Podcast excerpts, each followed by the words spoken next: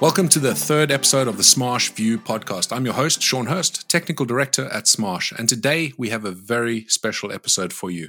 I'm joined by Brian Cramer, CEO at Smarsh, and Tim Estes, CEO of Digital Reasoning, to discuss the new era of artificial intelligence and machine learning in compliance.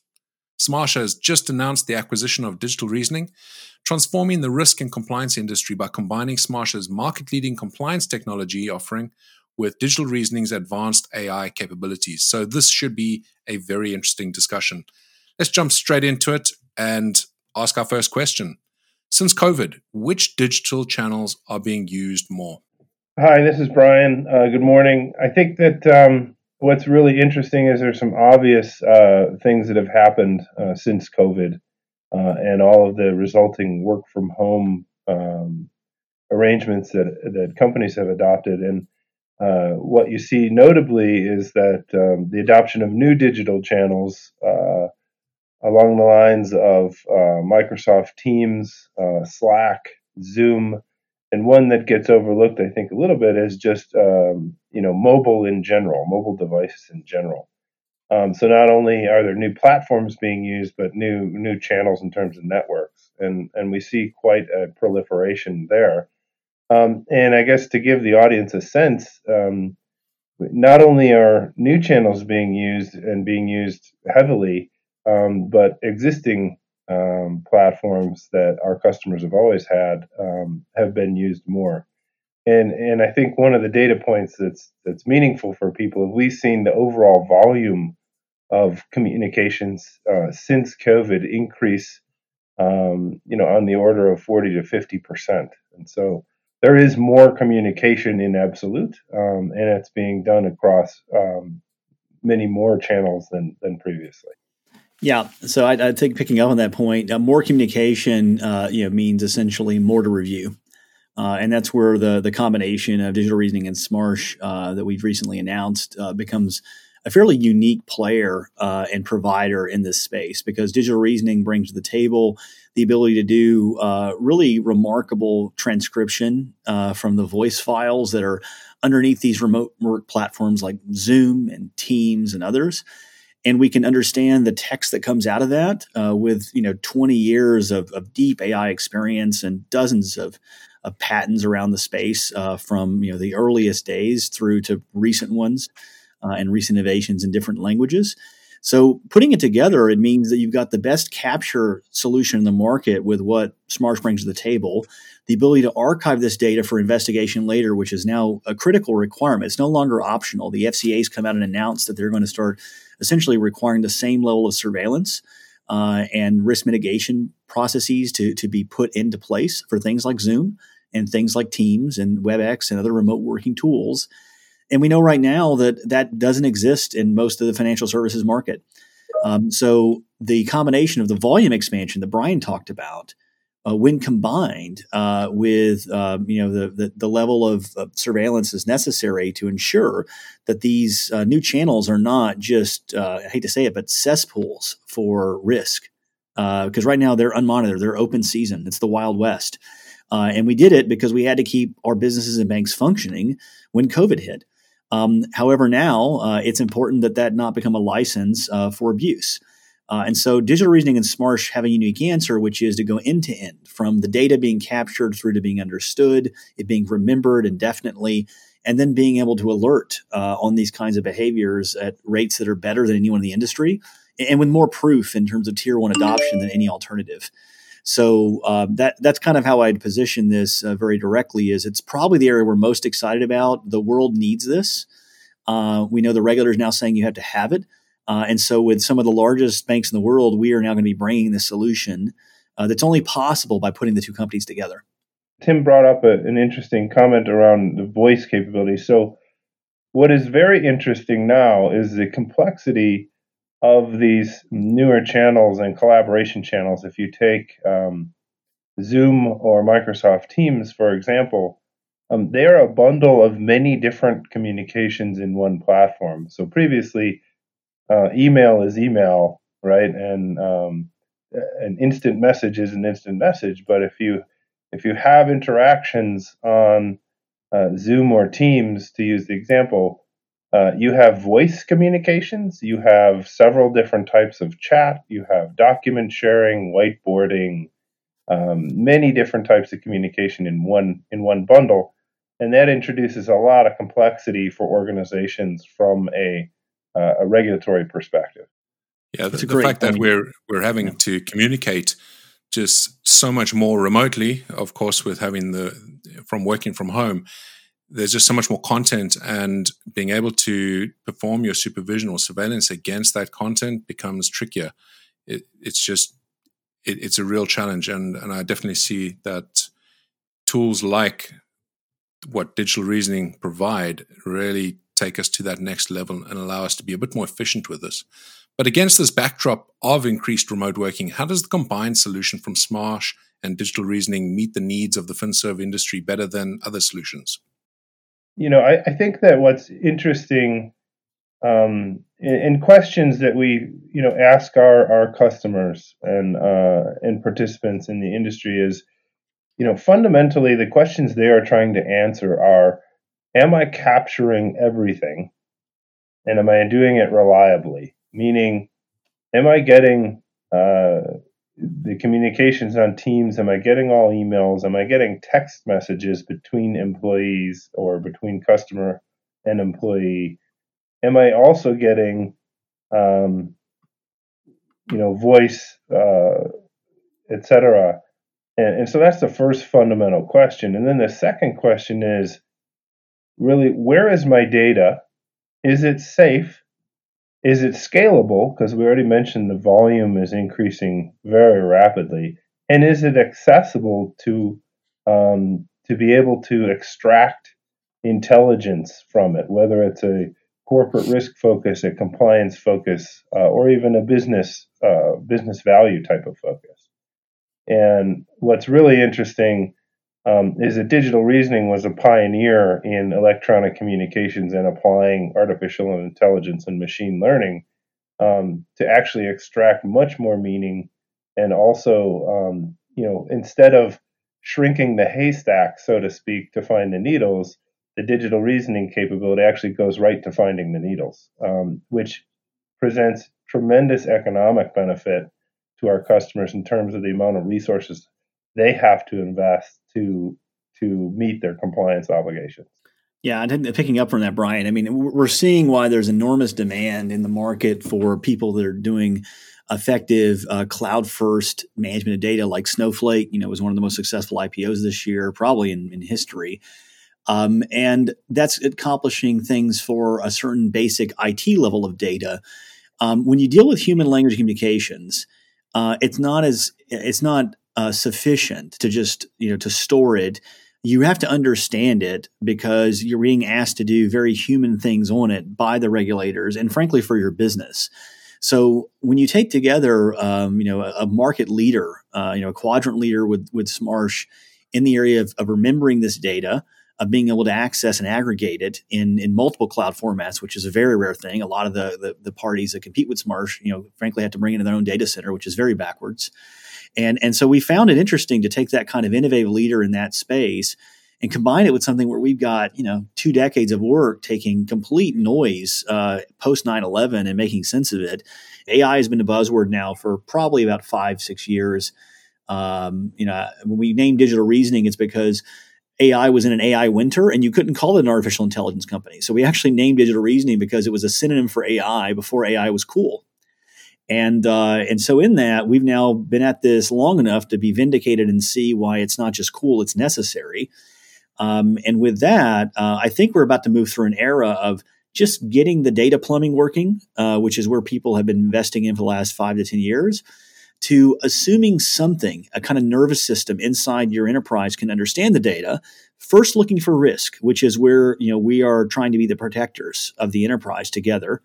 Um, and then looking for all this fundamental insight that can power your business. And uh, and so I I believe that at some point a lot of the large banks and, and I'm not saying this too speculatively since they are our customers of the combined company. Um, a lot of them are going to be tired of repeating the same lessons of let's buy five or ten products and integrate them and spend three years showing it's going to work we can do this for people in in, in months or quarters and weeks in some cases. Uh, of stuff that took you know tens of millions of dollars, you know, of of speculative program investment, uh, we can get them to seeing insights and risks quickly at a level no one else can. Uh, and we don't say that, frankly, from a point of, of, of, arrogance. We say it from a point of, of history, of having done it. Uh, and, and I think that's something that we're just so excited to take out there is we want to advance the state of the art or the state of practice, I should say, uh, through bringing the state of the art to people in an effective way that turns on faster and the business can get value of uh, instead of waiting uh, for this you know these frankensteins to be assembled you know we're going to deliver the ferrari to everybody. Yeah that's a great point tim. I think that this is the first event in industry where you're bringing the data layer to the artificial intelligence. And certainly in you know compliance and financial services it's by you know notably the first of its kind. And what what happens or what's happening now is that um, you know by combining the ability to um, capture, index, archive at scale with the ability to do analytics, you know, in an integrated fashion, um, we've created this capability that we call communications intelligence, which is really the ability to um, see what's going on in a much more real time fashion. Um, so shortening the time between um, you know when events happen or when things are communicated to uh, the point in time uh, when you know the compliance function or the e-discovery function or any surveillance function can act on those communications. And so um, this communications intelligence proposition um, is, I think, notably broader than just traditional compliance, um, but it certainly uh, advances the notion of a regulatory compliance. Yeah, I, I agree. And the surveil and I think surveillance was, in some ways, it's a necessary evil. You could say it's it's something that the laws require, and and you know people. Uh, want to use it in a way that I think is uh, very responsible, and that's one reason we've attracted is we think it is, is a great responsibility to do it right. But the investment you make to do it right opens up all these possibilities that Brian is talking about. So we actually believe there is a space um, that we're now enabling, that we're creating, you know, a category, if you will, that is as big as business intelligence. Uh, it's a it's a space that takes the human data and makes sense of it at scale. First to mitigate risk, and then to find insights that are critical to power the organization. Uh, and we do call that communications intelligence. Um, and we believe for all those people that made huge investments in compliance, uh, as they look forward, um, there's not just a way to make it more efficient by leveraging what we're bringing to the table and reducing their actual TCO. Um, there is a way uh, to get multiple, you know, use cases of value out of the same infrastructure. Uh, and, and, at this scale, like why in the world or how in the world could you afford replicating this data three or four times with different parties? It's just not going to make sense. So we, we really put together, we think that, you know, the only heavyweight player with the end to end, as Brian is saying. It's an exciting time at our company right now. And I'm going to ask two questions, so back to back here. And this one's for you, Brian. Why did Smarsh acquire Digital Reasoning? And as a follow on to that, why is the combination of Smarsh and Digital Reasoning so unique and powerful? So I think that, um, you know, saying Smarsh acquired Digital Reasoning only tells part of the story I think Tim and I realized, um, you know, I want to say six months ago, um, you know, long before a transaction happened, that these two companies belong together, belong together because we could meet a need and actually push, as Tim says, the state of the practice um, much further forward. As as many CEOs, I think um, Satya Nadella and um, and the CEO of Zoom had said that COVID accelerated the technology adoption that impacted them by anywhere from two to seven years in, in the course of months. And what we saw was an opportunity to advance the state of and the capabilities around compliance and surveillance by by that order of magnitude as well by coming together. And I think that's really what we saw. Now, practically speaking, um, you know, digital reasoning is the, the the pioneer in the space, the only one that's been proven at scale in applying uh, artificial intelligence, machine learning, natural language processing to electronic communications uh, in financial services. And that was very attractive to Smarsh, as Smarsh had been investing in the past few years in the capabilities to deploy in multi cloud and to be able to, um, you know, provide an investment that is essentially uh, future proof to the banks, where they don't have to go through this cycle of replacing um, their archive, which is essentially a content platform. They don't have to replace it every five years. They can go with one vendor who will continue to invest and and then whose technology can actually grow with them far beyond where they are today. Um, so a lot of those reasons came together to say this this became really obvious to Tim and I that these companies belong together um, and that we could do things that no other party can do uh, in our space. Yeah, I, I, I, definitely agree with Brian. When we, we met up and uh, it was like, you know, two companies separated at birth, you know, uh, one had, had grown to a certain scale uh, that was really remarkable and bigger, and, and that's you know why the language is what it is. And and the other party had focused on delivering a certain innovation that was a kind of a, a, a big technology investment um, over many years, uh, and and being the first at it. And and I think together those we we do offer something you know both for financial services and well beyond. Um, we we just we think this is becoming essential in financial services, driven by regulatory requirements and accelerated by the move to remote work uh, and accelerated by the necessity to accomplish those objectives, but without adding a ton of budget because it isn't there. Um, but it paves the way that when communications can be monitored for conduct uh, that's regulated conduct, it can also be monitored for other kinds of conduct like uh, things that impact you know racial relations, things that impact discrimination, uh, customer treatment, and wealth management, which is really a huge issue um, as well as uh, in other industries beyond financial services. Um, you know, it can deal with you know how well you can understand if your information that is confidential is being protected or not, uh, and that that's a problem that impacts thousands of companies, um, you know, in multiple verticals. Uh, and so, Brian and I see this potential um, uh, for a, a, true, you know, public level brand and market leader uh, for this problem space. And, and digital reasoning uh, has always uh, aspired to go there. And, and, we see this as an accelerator for us uh, to deliver that and to serve the mission. Uh, the mission of digital reasoning is to protect the things that matter. Um, we find that completely aligned with the, the mission of, of the team at Smarsh.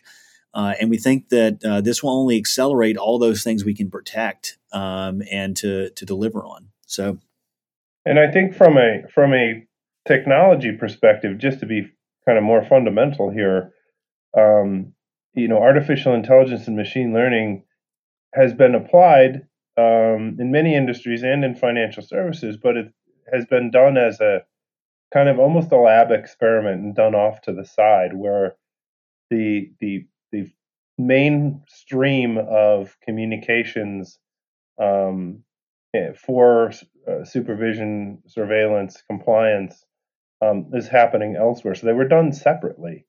And I think that you know the advantages of bringing the AI to the main source of data, as Tim mentioned a few minutes ago, not only um, you know obviates the requirement for customers to have multiple pools of the same data, um, but it also brings the intelligence much closer to the data, which provides a lot more horsepower and capability to do different things um, and to provide insights into uh, into some of the risks that Tim mentioned much more quickly than has been done in the past. Absolutely. So let's talk a little bit about the future and what that looks like. We've talked about communications intelligence. How do you see communications intelligence transforming the risk and compliance industry? So I think one thing we learned as we started to do a lot of, of automation and AI, you know, in the risk and compliance area, um, understand that all the technologies that are deployed in the area of risk and compliance they essentially have you know the same objective which is find conduct issues across you know the the areas that a bank is obligated to monitor and get them to the point of escalation so that they can be addressed as soon as possible uh, and in the right way.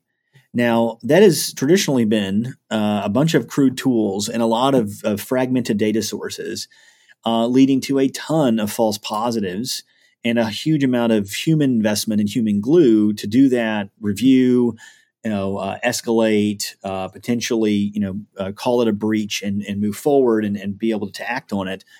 Um, what we have been doing is we have been learning how to make models using the latest ai which are between you know 5 to 100x better than the legacy solutions depending upon you know where a bank is on the maturity curve. And thankfully there are some some really tier one banks that have been going on this journey so they're very high on the maturity curve. Uh, and there are others that are that are looking at that and, and deciding well it's probably time for me to get there too. Um, and so what we've seen is that when we started this um, you couldn't even review all the emails because the false positives were so high uh, when we were in this five six seven years ago and we started delivering this to tier ones uh, and so all the approach was based on sampling. Um, we were the first to make that comprehensive, where you could review every single email uh, because the alerting could be improved and false positives could be reduced. We're seeing the same thing play out in voice right now. Um, and so we, we believe that voice is the next frontier to go from sampling to comprehensive review because of AI that helps people get much better yield. So this is all about surveillance yield and risk yield. Um, and then remote work, of course, just doubles, triples that problem because a lot uh, remote work, as Brian correctly said, is actually got multiple channels in the same platforms. You have to have someone who can bring it all together, and then a big part of that is voice, like this podcast, and having something that can understand different languages, different accents, different domains of talking, and get it right and alert on it correctly. Um, and so, between uh, traditional communications, uh, between voice communications over normal channels, and then remote work channels, which is the new wave those three things uh, they are a 360 picture you know of what people are doing uh, on the areas that a company has to monitor um, and we've done so much work to make the alerting on that uh, vastly improved by having you know experts essentially teach our system that when you actually can deliver it at scale and you can leave no channel behind if you will uh, by putting it together between what what Smarsh brings to the table and digital reasoning does um, you actually have a new utility. You have a utility that makes sense of your communications data at scale, and it becomes a platform, a real, true platform where multiple applications can get value from that, and and and business ideas from you know C level executives uh, can go beyond PowerPoint and actually be turned into outcomes. Uh, and that's kind of what really fires me and Brian up in this. And so let me pass it back to you, Brian, on that front. But I, I wanted to make sure that escalation, the, the ability to use AI to accelerate escalations, uh, is something that is no longer optional, and now it's more needed than ever because of the diversity, the volume, you know, and the velocity of communications. Yeah, I mean the, the statistic that that um, that I learned a, a couple of years ago was that uh, you know, in the financial services industry, about 10, for, 10 to 15 percent of overall payroll was focused on compliance, and that is for the reasons that Tim mentioned. Is uh, the number of platforms being used has continued to grow, and the volume on each channel uh, has continued to grow. So you have kind of an exponential uh, problem to deal with, and up until uh, now, I think the available technologies still required uh, our customers to add um, headcount uh, as in order to scale their compliance and review and surveillance functions. Um, we believe that the technologies that we offer um, are so much more efficient that you know that that problem of um, you know having to add headcount to review messages, which think of it as a cost center for the for the for our customers. They get no return from it other than risk reduction.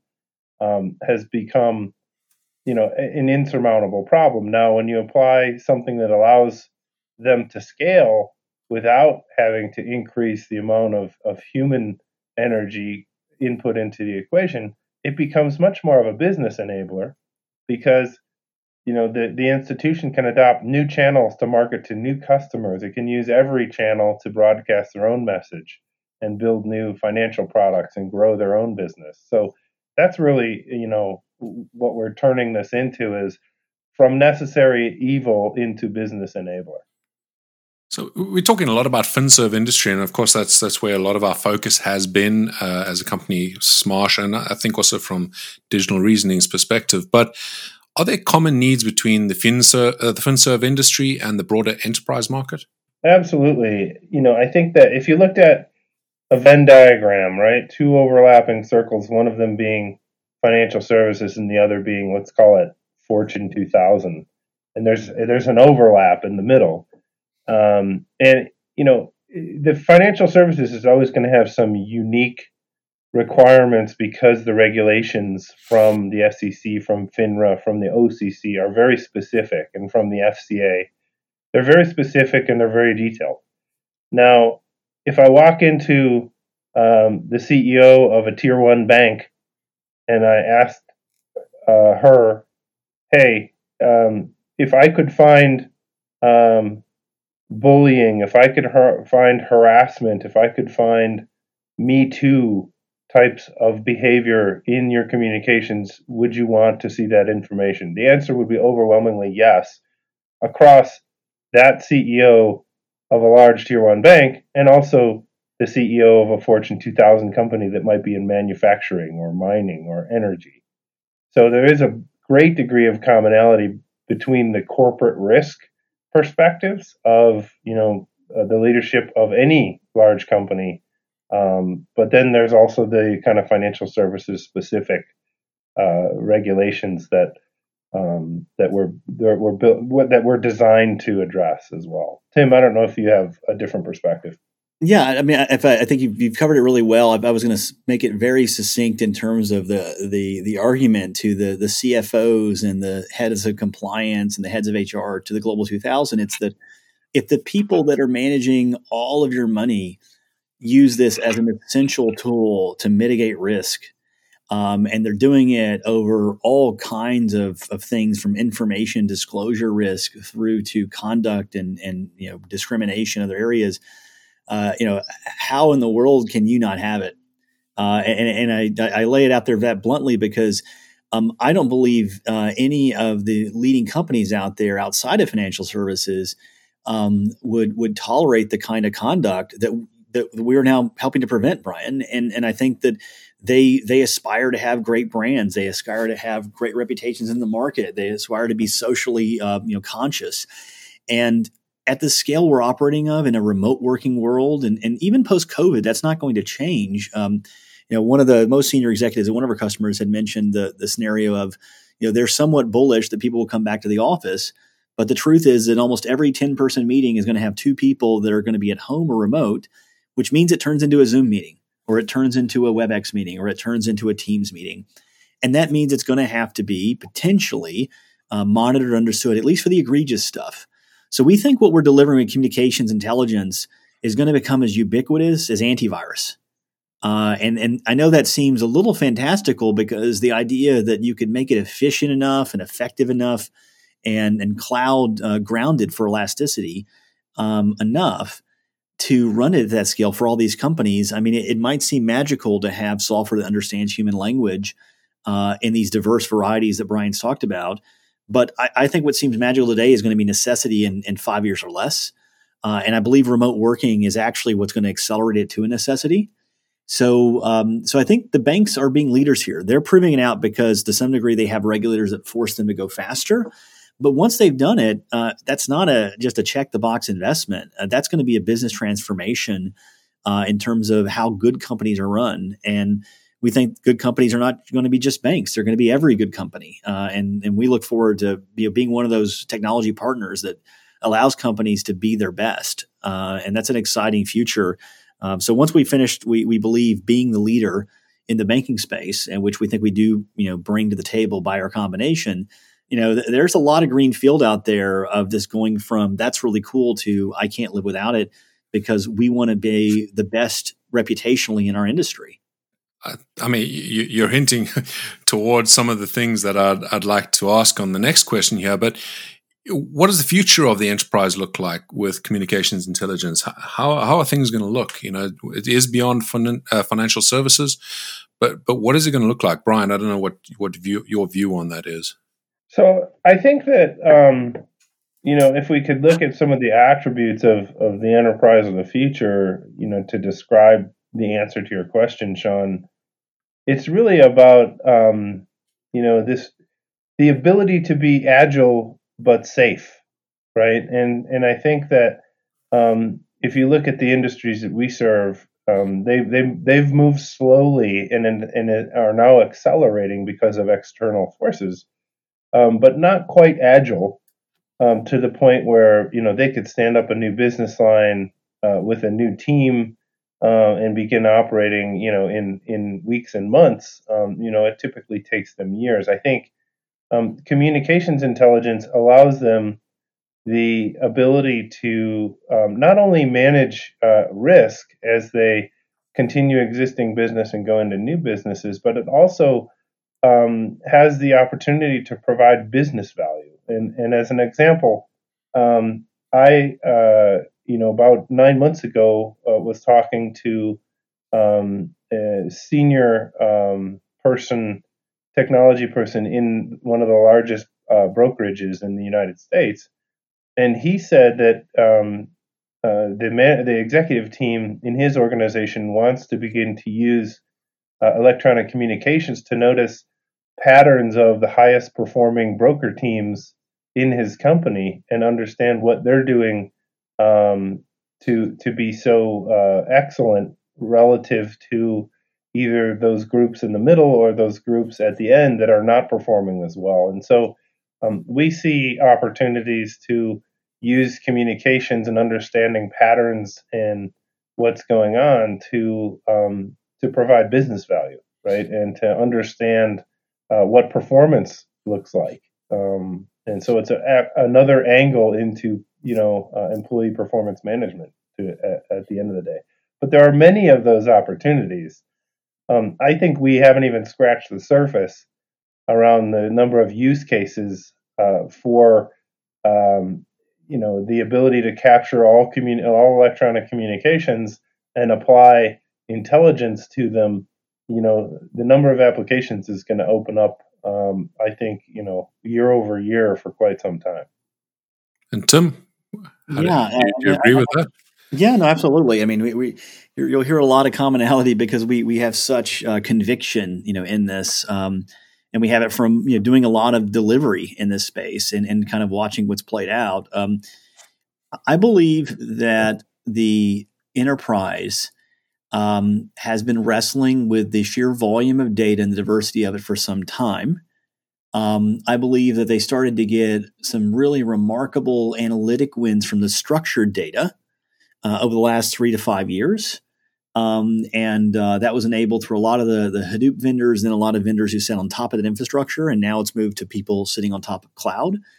Um, what has not caught up is understanding human data and human language data. That is still very fragmented. Um, and I mean, I'll give you an obvious point. If you have the ability to, to bring in all of these data sources, covering a 360 view of how people are communicating and how they're relating in the enterprise, which we now do, um, being able to take that and find uh, various kinds of human behavior, you know, a lot of which we talked about around risk, but there's also things like praise. Uh, when your customers are praising uh, the people uh, based on what they're doing, uh, that's exactly what Brian's talking about in terms of being able to find your best performers. Um, then you're going to be getting into areas that you know, enable sales, things that drive revenue. Um, you can just as easily uh, move over and look at you know when is people when are people asking for certain kinds of products and you know are you covering that well? Are you executing it? We do that today at some banks with the same communications data. So uh, the idea is that once you've solved the hard infrastructure problem which we think you've got to have an amazing data platform uh, for understanding communications which is what smarsh has with a ai platform that is effective and diverse which we bring to the table, when you have those things together, the data and the AI together, and you can scale it and you can scale it securely and be hardened, um, it stops being very interesting to go, um, you know, call it fragment applications. Um, so the analytics that allow you to figure out, you know, who has been dealing in secret information are very close, if not the same analytics that tell you you had a legal e-discovery request order come in. How do you fulfill it? why in the world would you duplicate that cost versus leverage this content data lake with AI on it? uh, to answer those questions. And, and, we think the big players in this space, I won't name them, but the biggest players in the space think that way. They think about the, the true utility at scale through a measure of integration and enterprise services. Uh, and now the combined company is really set up to, to be a leader there. Uh, we come in day one with tons of those customers, uh, and we have a chance to do some really uh, exciting ways to integrate that. Um, but ultimately, what's going to happen is every person in enterprise uh, they leave a digital trail in their data uh, that is a little bit of what do they do and who are who are they, as well as what do they know. And corporations are going to start to realize that's an amazing amount of value um, because you know if a person leaves, you probably want to understand you know what what were they doing that was right and what was not.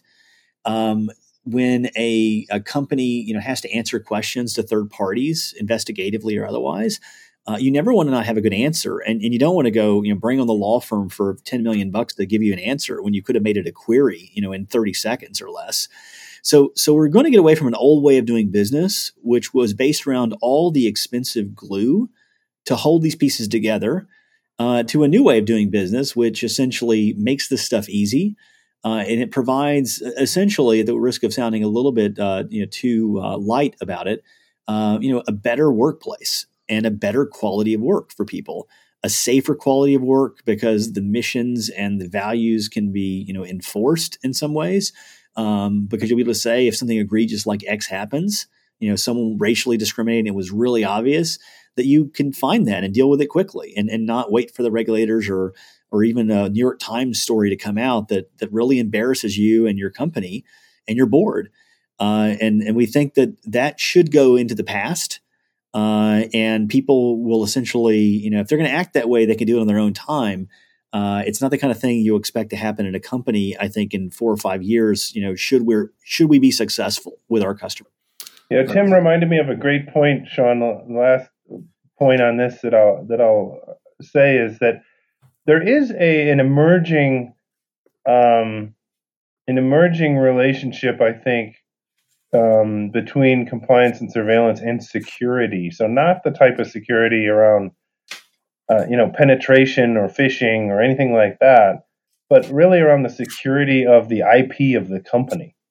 Um, and digital reasoning has developed uh, you know models that can that can understand you know is there a risk of um, exfiltration of data, meaning an employee sends proprietary data outside of the of the firm? You know, and, and IP is the basis of the basis of competition these days, and will continue to be.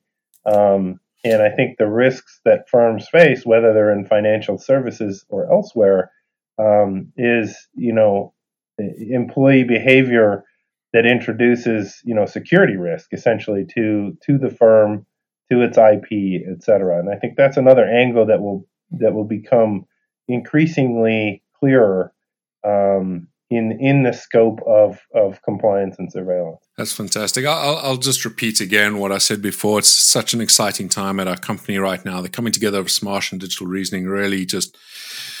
My key takeaway from what you've been saying today is this coming together allows us to be, be more efficient and streamlined in the way that we extract value from the information that we already have and the information that we're going to be capturing in the future. With COVID, we've had this acceleration of the adoption of communications and collaborations tech, and people now need to uh, match that with you know the acceleration of the mitigation of the risk that that provides, but also extract the value from that information. There's so much value in the information that people store. But thank you very much, Brian and Tim, for joining us today for what was a fascinating discussion. And thank you all for listening. We hope you'll join us for the next episode of the Smarsh View podcast. And uh, that's it for now.